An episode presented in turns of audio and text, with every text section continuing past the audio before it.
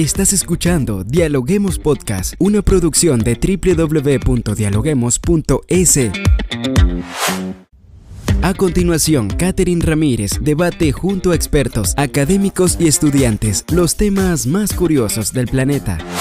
Hola, ¿qué tal amigos? Bienvenidos a Dialoguemos Podcast. Saludamos a todas las personas que nos sintonizan a través de www.dialoguemos.es y también por nuestra plataforma de Spotify. Soy Catherine Ramírez y estoy lista para dialogar con los académicos de las universidades más importantes del país. Hoy en nuestra cabina nos acompaña Gina Benavides de la Universidad Andina Simón Bolívar y Andrea Castro de la organización Hayas. En mayo del 2022, el mundo alcanzó una impactante cifra, el número de personas desplazadas forzosamente superó los 100 millones, lo que supone más del 1% de la población mundial y equivale al decimocuarto país más poblado del planeta, es decir, Japón, con alrededor de 126 millones de habitantes según la Agencia de la ONU para los Refugiados. Mi sueño es, bueno, llegar a los Estados Unidos y poder trabajar duro, trabajar si es posible día para, ayudar a mi abuelo. Es un largo camino que nadie que no tenga, como dicen, agallas, no lo hace, peor a pie. Una familia se quedó atrás y tuvo que quedarse durmiendo en la, en la selva porque no llegó al campamento.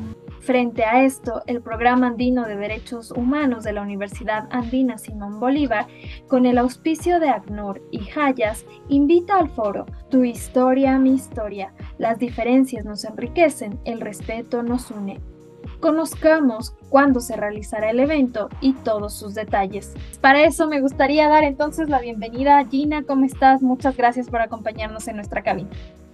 Muchas gracias también, un gusto poder compartir este espacio para, para promover este espacio de reflexión, de encuentro, eh, que estamos eh, en un esfuerzo conjunto, promoviendo Hayas, el ACNUR, la OIM y eh, la Universidad Andina a través de su programa andino de derechos humanos. El tema de la movilidad forzada es siempre un tema necesario es un tema que no podemos eludir porque, como tú mismo lo has mencionado con las cifras, está, está presente en la realidad mundial y también ha estado presente y sabemos que podrá seguir, existiendo y estando presente en, nuestro contexto, en el contexto ecuatoriano, en el contexto andino y en el contexto latinoamericano.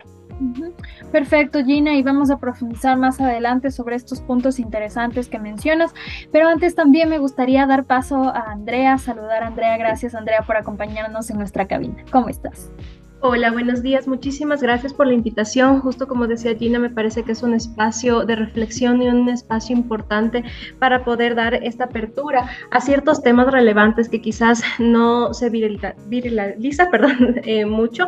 Entonces, para mí es bastante importante tener estos, estos espacios de reflexión y visibilizar justamente las problemáticas o ciertas dificultades que pasan en la comunidad y más que todo que Ecuador es un país, eh, digamos, de tránsito, pero también un país de acogida para bastantes personas migrantes. Perfecto, muchísimas gracias una vez más a ustedes por acompañarnos y vamos a tratar este tema eh, un poco delicado. Eh, siento que estos espacios son propicios para dar esa voz que necesitan, datos que se necesitan conocer, qué pasa dentro de la migración y quisiera iniciar con un contexto. ¿Qué pasa con los migrantes en el mundo? En especial, en estos conflictos bélicos como el de Rusia y Ucrania, donde hemos visto algo palpante y es que las personas han sido desplazadas, forzosamente. Em, ¿qué, pasa con la migración en el mundo? Vamos a centrarnos y hacerlo un poco más eh, global y después obviamente nos, nos, iremos a Ecuador, pero ¿qué pasa con la migración, la migración en el mundo, Gina? Bueno, primero partir diciendo que em, el hecho de migrar no es un, eh, no es un, no es un acto nuevo, ha estado en la historia de los seres humanos. Esta, esta decisión de moverse, de irse de un lugar a otro, es parte del proceso en, con el cual se van construyendo incluso las sociedades. Sin embargo, eh, la migración tiene diferentes manifestaciones y una de las manifestaciones eh, que justo ha determinado la necesidad de protecciones internacionales es cuando esa movilidad es de carácter forzado. Y en este contexto que, que tú lo mencionas, Catherine, o sea, estamos eh, frente a una, a una de las expresiones justo de, de la movilidad forzada condicionada por conflictos armados, por estos conflictos internacionales armados como el conflicto que tenemos en este momento entre Rusia y Ucrania y que ha determinado el hecho de que población civil, población que no está en la confrontación, tenga que abandonar su lugar de vivienda, su lugar, lugar de relación, su espacio donde proyectó su, su vida y tienes, tiene todas las, tiene toda la, tenía todos los elementos como para poder seguir adelante, pero se vio forzada, o sea, no es una decisión voluntaria, sino que las condiciones de este conflicto armado internacional determinaron su salida. Y generalmente, y esto pasa en muchísimos de los conflictos, el los primeros espacios a donde las personas salen son a los países de frontera. Sí, entonces ahí nosotros vemos en, en el conflicto de Ucrania una gran cantidad de personas eh, que salen y, que van a pedir lo que se denomina refugio, asilo, que, les, que les den protección internacional porque su Estado no brinda las condiciones necesarias para la supervivencia eh, de, sí mismos, de sus familias. Entonces, eh, esto es lo, que tenemos y esto ha pasado en la historia de la humanidad. O sea, hemos tenido grandes confrontaciones bélicas desde Primera, Segunda Guerra Mundial, pero también estas como, como conflictos más entre países que pueden ser a nivel binacional y, eh, la guerra de Ucrania y de, y de Rusia no es la única, antes han habido otros conflictos, hay también conflictos en Afganistán, en otros países del Medio Oriente. Y esto en la práctica lo que nos evidencia es esta situación de riesgo en que se coloca, el conflicto coloca a las personas, a, los, a las familias, a las comunidades eh, en una, una situación de, de necesidad de apoyo, de ayuda para poder primero sobrevivir y luego poder forjar en muchos de los casos, porque estos conflictos se prolongan, como estamos viendo en el de Ucrania, eh, forjar eh, en otros lugares su vida.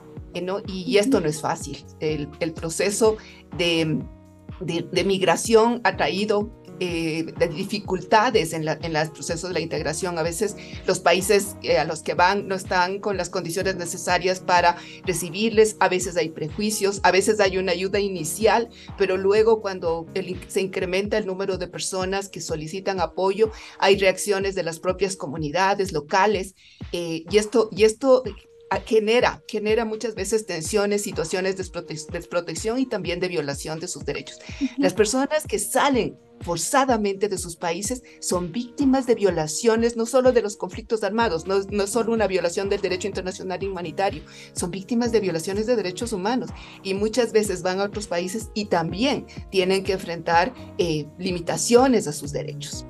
Perfecto, Gina. Eh, ahora hablabas de algo muy importante y vamos a centrarnos un poco en las personas. Andrea, ¿qué pasa desde la parte psicológica con las personas que han sido forzadas? A abandonar sus viviendas, a dejar atrás su familia o incluso eh, estas familias que se han visto en la necesidad de enviar a sus hijos, eh, tal vez ellos quedarse. ¿Qué pasa con las personas? ¿Cuál es eh, desde el aspecto psicológico el tema de la migración? ¿Cómo afecta esto?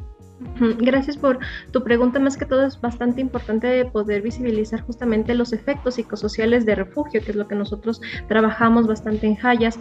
Eh, desde el área de salud mental y apoyo psicosocial, lo que más podemos identificar a nivel de todas las personas que migran es que va a haber esa pérdida de estas personas, van a tener un duelo migratorio, que justamente es la pérdida no solo de quizás familiares, personas en conflictos armados, sino también de su hogar, su cultura, su nacionalidad eh, sus cosas, eh, digamos, eh, físicas, por así decirlo, su casa, su carro, todo lo que han luchado. Entonces se, se puede pensar que las personas que justamente han tenido este tema de pérdidas, también han desarrollado diferentes situaciones como ansiedad, depresión, ansiedad por el futuro y también esta depresión por la situación que se encuentran en el presente. Si quizás antes estas personas ya tenían planes a futuro, esos planes se rompieron y tienen que encontrar nuevos objetivos a corto, mediano y largo plazo. Pero ¿qué es lo que sucede? Que cuando se están movilizando, ya sea a todos los países, eh, existen diferentes dificultades que hacen que su integración local tenga más dificultades más allá de, este dolor de la pérdida que estaban viviendo.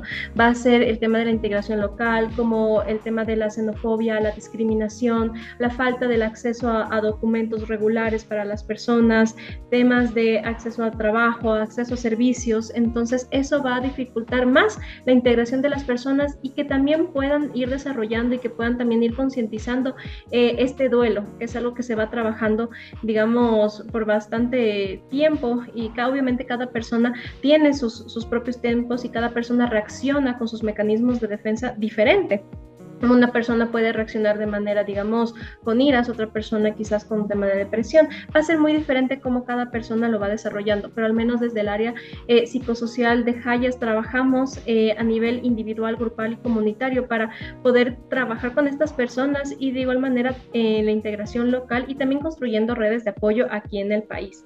Perfecto, Andrea, eh, clarísimo. Ahora me gustaría centrarme en Ecuador.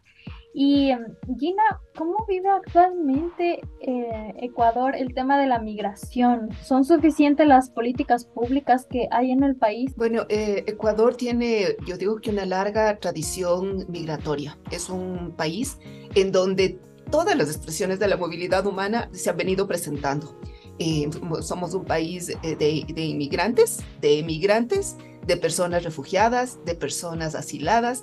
Eh, se, han, evidenciado eh, procesos y manifestaciones de eh, situaciones que son conflictivas en materia de, de, movilidad humana, como es la trata de personas y el tráfico de migrantes. Entonces, en Ecuador hay todas estas expresiones de la movilidad y, claro, o sea, uno lo que, lo que puede mirar es que esto eh, va cambiando dependiendo históricamente de los, diferentes, de los diferentes flujos migratorios que hemos tenido. Tenemos una constante de flujos emigratorios de ecuatorianos al exterior que viene desde la década de los 50, ¿no es cierto?, hacia Estados Unidos y luego esto, se, esto pasó a partir del feriado bancario hacia Europa con países receptores como fueron España, Italia. Y luego eh, esto, esto fue descendiendo por las medidas restrictivas que se pusieron en la Unión Europea, pero en los últimos años hemos visto nuevamente el crecimiento de también población emigrante ecuatoriana que sale en condiciones de riesgo, eh, especialmente hacia Estados Unidos, ¿no es cierto? Con todo este tránsito por Centroamérica y todo lo que conlleva eh, las condiciones de inseguridad, de riesgo en que se ejerce.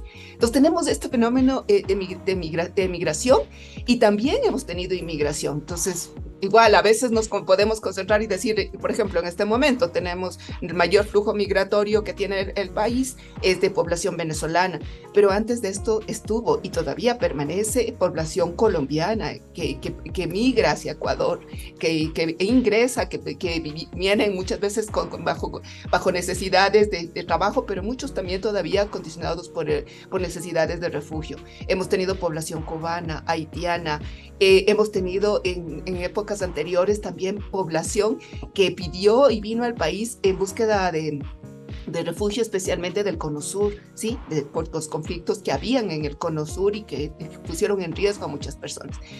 Eh, el Ecuador creo que ha, ha, venido desarrollando especialmente en las últimas décadas sobre todo por el crecimiento que ha habido de los flujos migratorios, por la eh, por la, evidencia del refugio colombiano, que yo creo que el refugio colombiano marcó muchísimo la necesidad de políticas públicas en el Ecuador.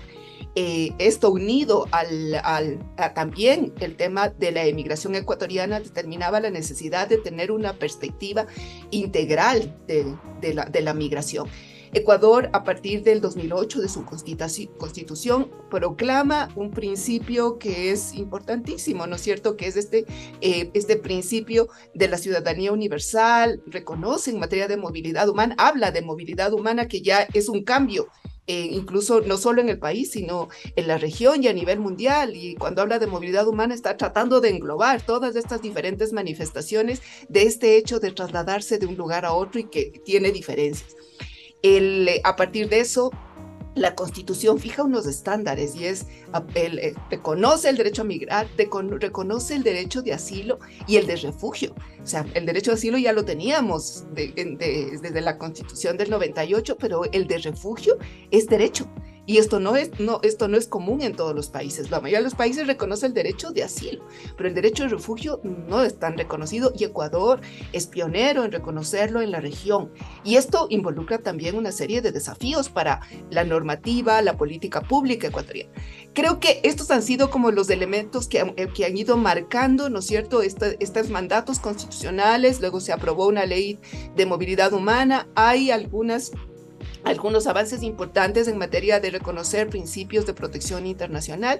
Sin embargo, todavía la normativa ecuatoriana tiene algunas, algunos problemas que se están discutiendo a nivel de Corte Constitucional, a nivel de desarrollo normativo para ajustar mejor esta política.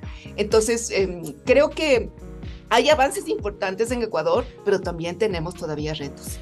Y, eso, y estos retos van, van a ser importantes porque Ecuador eh, por la posición en la que está en la región, eh, siempre va a ser un país el que vamos a seguir teniendo flujos y necesitamos consolidar nuestras políticas migratorias. Gracias Gina por esa explicación y así es. Aún queda mucho por hacer, mucho por trabajar. Existen eh, en materia de políticas públicas, pero si esto no se lo hace o no se actúa en la medida que necesita la población, pues simplemente serán papeles. Bien, con esto ahora me gustaría saber entonces eh, de qué trata Andrea, de qué trata y, con qué objetivo se decidió crear el foro Tu historia, mi historia. Las diferencias nos enriquecen, el respeto nos une.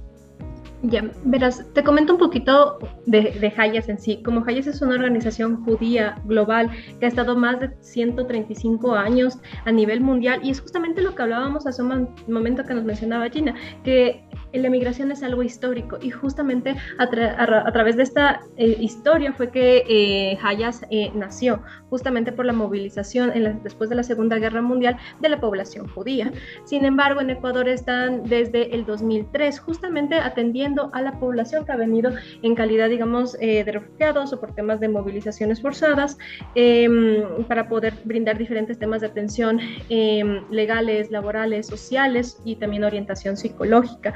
Entonces, justamente parte de las campañas que realizamos año por año y por el Día del Refugiado específicamente fue que se lanzó esta campaña de Tu historia, mi historia. Obviamente por diferentes situaciones no lo pudimos realizar en el mes de julio, pero parte de esa planificación era crear espacios que tengan eh, diferentes eh, momentos de reflexión para toda la sociedad, ya que creemos firmemente de que es un tema de corresponsabilidad, no solo de las organizaciones no gubernamentales, sino también de las instituciones gubernamentales, de la sociedad civil y de, y de la academia, que justamente por eso también eh, decidimos realizar este enlace en conjunto con la universidad, para poder crear estos espacios en donde todos podamos, digamos, reflexionar saber qué podemos hacer dentro de nuestro rol, em, dentro de nuestro rol de estudiantes, eh, de profesores, de psicólogos, eh, de todos los roles que nosotros estemos realizando, hasta como padres, madres, hijos, amigos, eh, cómo podemos aportar para poder crear una sensibilización y también crear comunidades seguras y acogientes para la población migrante que llegue. Entonces, esa fue, digamos, la motivación por la cual decidíamos realizar este foro y poder abordar esta temática desde un aspecto psicosocial. Justamente es el abordaje del refugio desde este contexto psicosocial, en donde van a hablar diferentes ponentes. Va a estar Andrea Armijos, que es la coordinadora del área de salud mental y apoyo psicosocial de la organización Hayas. Va a estar Belén Rodríguez, que es la coordinadora igual de la unidad de salud mental y apoyo psicosocial de la OIM. Eh, nos va a acompañar también Gina. Eh, va a estar Pedro Velasco de la Defensoría Pública, Yolanda Zapata ya que como mencionábamos antes, necesitamos un trabajo interinstitucional y esto es algo que no lo podemos hacer solos o solo las instituciones eh, por separado, sino más bien podernos juntar entre todos y crear estos espacios, pero también es la responsabilidad que cada uno puede aportar desde su expertise. Por ejemplo, tenemos diferentes ponentes de, que van a hablar de diferentes aspectos, de diferentes áreas, el área legal, desde el área de los derechos humanos, desde el área psicosocial, y cómo todos estos ámbitos puede también fortalecer el trabajo con la población migrante, pero también podemos cubrir estos vacíos que estábamos mencionando. Entonces, más que todo por eso y más y también por eso es abierto a público, porque todas las personas pueden estar en este espacio de reflexión. Invitamos, esto va a ser en la Universidad Andina el jueves, primero de septiembre. Eh, queremos que está abierto, es un espacio que va a ser presencial, entonces eh, la Universidad Andina con las debidas medidas de bioseguridad, pero tenemos un auditorio grande que es eh, nuestro Paraninfo y mm, invitarles, está cordialmente abierta ¿A la qué puerta. Hora, ¿A qué hora será, será el evento? Es a las 2 de la tarde. 2 de la tarde. Perfecto, buenísimo. Ya estamos entonces ahí con la invitación hecha. Les agradezco, Andrea, Gina, por acompañarnos en este espacio. Gracias a ti. Gracias. Gracias por escucharnos. No olviden seguirnos en nuestras redes sociales, Facebook, Twitter e Instagram como arroba dialoguemosinfo y visitar nuestra página web www.dialoguemos.es. Esto fue Dialoguemos Podcast. Escucha todos los programas de Dialoguemos Podcast en www.dialoguemos.es. Suscríbete para no perderte ningún episodio. Estamos en Spotify. Sigue escuchando Dialoguemos Podcast, el nexo entre la academia y la comunidad.